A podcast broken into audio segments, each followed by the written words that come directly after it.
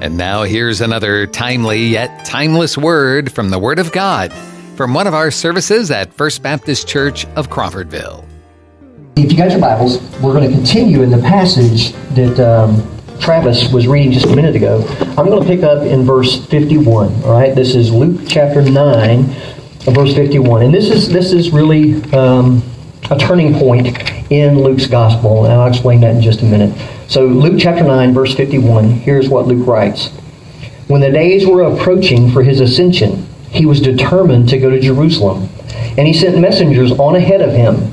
And they went and entered a village of the Samaritans to make arrangements for him but they did not receive him because he was traveling towards Jerusalem. When the disciples, James and John, saw this, they said, Lord, do you want us to command fire to come down from heaven and consume them? But he turned and rebuked them and said, You do not know what kind of spirit you are of, for the Son of Man did not come to destroy men's lives, but to save them. And they went on to another village. Let's just go to the Lord in prayer. Father, once again, we come before your presence having read your word and understanding that we need the assistance of your Holy Spirit for us to be able to make sense of it, for us to be able to apply it to our lives. We depend on Him. We depend on you. So, God, speak truth into our hearts as we consider uh, a little bit of what it means for Jesus to head to Jerusalem. And we ask it in Jesus' name. Amen. Well, verse 51 marks a major transition point in the Gospel of Luke. From chapter 4 through chapter 9, verse 50, Luke's theme is the ministry of the Son of Man in Galilee. Luke progressively unfolds the person of Jesus as the Son of God. From 951 through chapter 19, verse 28, we see the rejection of Jesus, the Son of Man, as he sets his face to go to Jerusalem. Now, there's mounting opposition against Jesus, and he gives a lot of instruction in light of his approaching death. Now, Luke doesn't describe a journey to Jerusalem in a straight sequential, sequential sense, but rather he presents a shift of focus on Jesus' part that culminates in the rejection and crucifixion in Jerusalem. And it's in light of this approaching death that Jesus focuses on teaching the twelve. And there are many lessons on effective Christian service that follow. In verses 46 through 48, we've already seen that to be an effective servant of Christ, we have to learn the lesson of humility. In verse 44, Jesus tells the disciples for the very first time that he's going to be delivered over into the hands of men. In verse 51, Jesus is determined to go to Jerusalem, where he will indeed be delivered over. Now, sandwiched between those two solemn events, you have the disciples arguing over which one of them is the greatest. Now, the fact that they got into a similar dispute on the eve of the crucifixion, that should warn us also that this isn't a lesson that you learn once and you're done.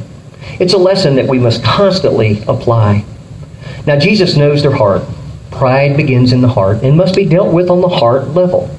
Pride was at the heart of the original sin, where Eve thought that she could be like God if she simply disobeyed him and ate the forbidden fruit. Pride is at the heart of all of our sin. We each forsake God and turn our own way. Now, pride is also fed by competition. The disciples must have been comparing themselves to each other. Peter, James, and John, they received special attention from Jesus, didn't they? Well, rather than rejoicing with them, the other disciples, they got jealous. Well, we also see that pride is fed by our association with the important. Now, at this time, Jesus was riding a wave of popularity. Everybody wanted a piece of Jesus. The disciples could sense their greatness coming on as well. But where were they when Jesus got arrested? They scattered, they fled. Humility, on the other hand, is fed by our association with the lowly. So Jesus sets a child in their midst. And in this setting, children were considered insignificant, lowly. Jesus told the disciples that if they received this child in his name, they received him. And if they received him, they also received the one who sent him, namely the Father. Jesus was showing that his followers must welcome and be kind to those that society regarded as unimportant. This child actually represents God's concern for every person, no matter how unimportant or lowly our society may regard him or her. To be an effective servant of Christ, we have to learn the lesson of love for all. Now, in verses 49 through 56, we see two groups represented those who are fellow servants of Christ and those who are opposed to Christ. We must learn to show love to both groups. Although the form our love takes, it may differ. In verses 49 to 50, we looked at those last week. John asks about a man that the disciples had encountered earlier. He was casting out demons in the name of Jesus, and the disciples stopped him because he wasn't following them. He wasn't part of their group. Now, this man was a true disciple of Jesus, not a false one, as we see in Matthew 7 21 through 23. Yet he received a rebuke from the disciples simply because he wasn't a part of their group. Now, pride breeds exclusivity. The disciples should have rejoiced that effective ministry was taking place in the name of Jesus, but their pride and jealousy prevented them from understanding that. God is actually bigger than our exclusive circles, and He uses people in the service in His service that we wouldn't necessarily pick. And what about you? Do you chafe when you hear of success in someone else's ministry? If you do, that's pride, pure and simple. Or do you rejoice that God is using them for His kingdom? That's humility. Love for all means allowing God to deal with those who oppose Christ.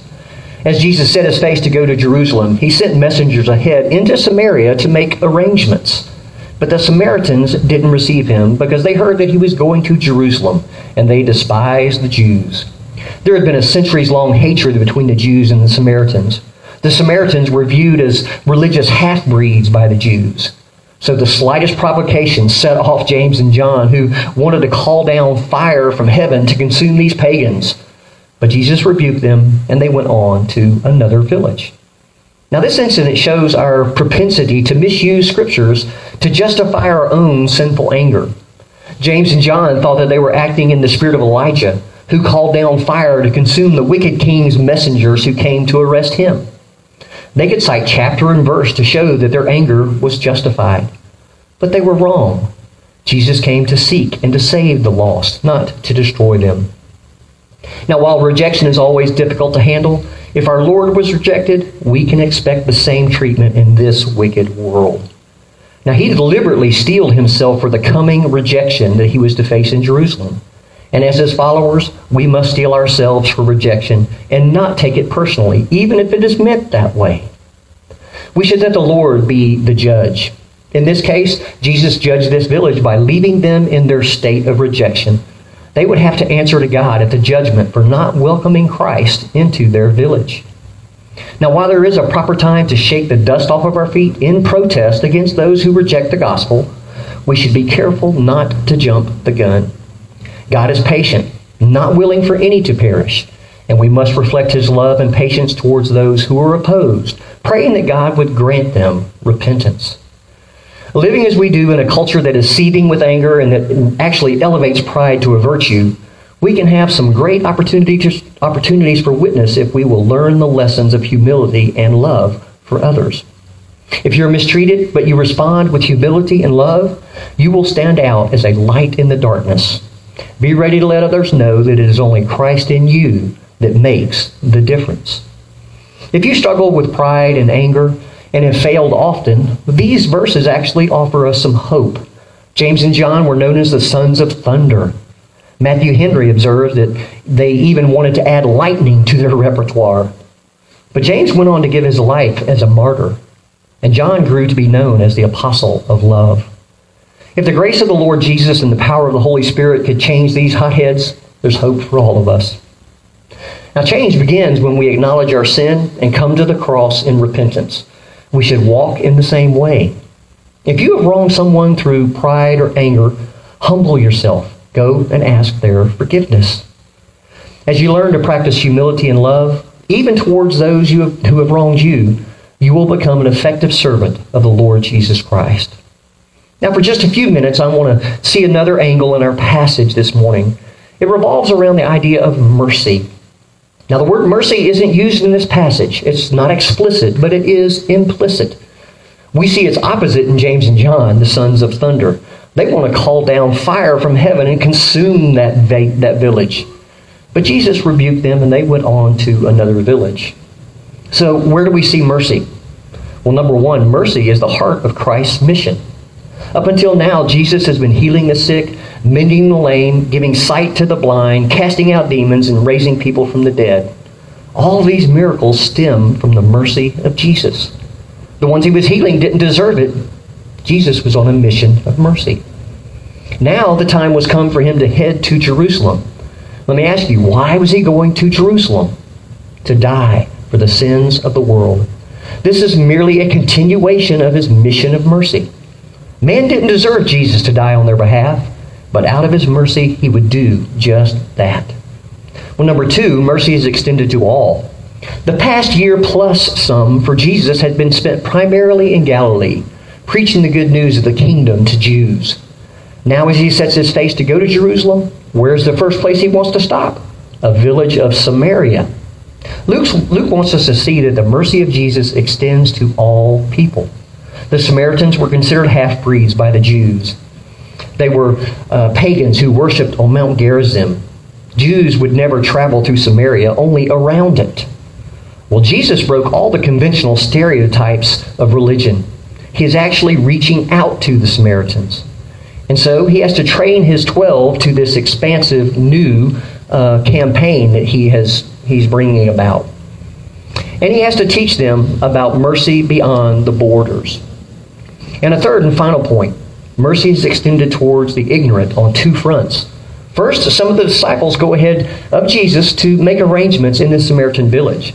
But these Samaritans didn't know anything about Jesus Christ, and whatever the apostles may have told them, they remained unimpressed. They didn't receive him. In their ignorance, they rejected Jesus. And second, look at James and John. Do you want us to call down fire from heaven to consume them? Now, on the one hand, you might say, it's understandable. They love the Lord. They've actually seen his glory on the mountain. I mean, there's a touch of nobility in their righteous indignation. But Jesus rebukes them. They are ignorant as well. Jesus explains that he didn't come to destroy men's lives, but to save them. Again, the mission of mercy theme arises.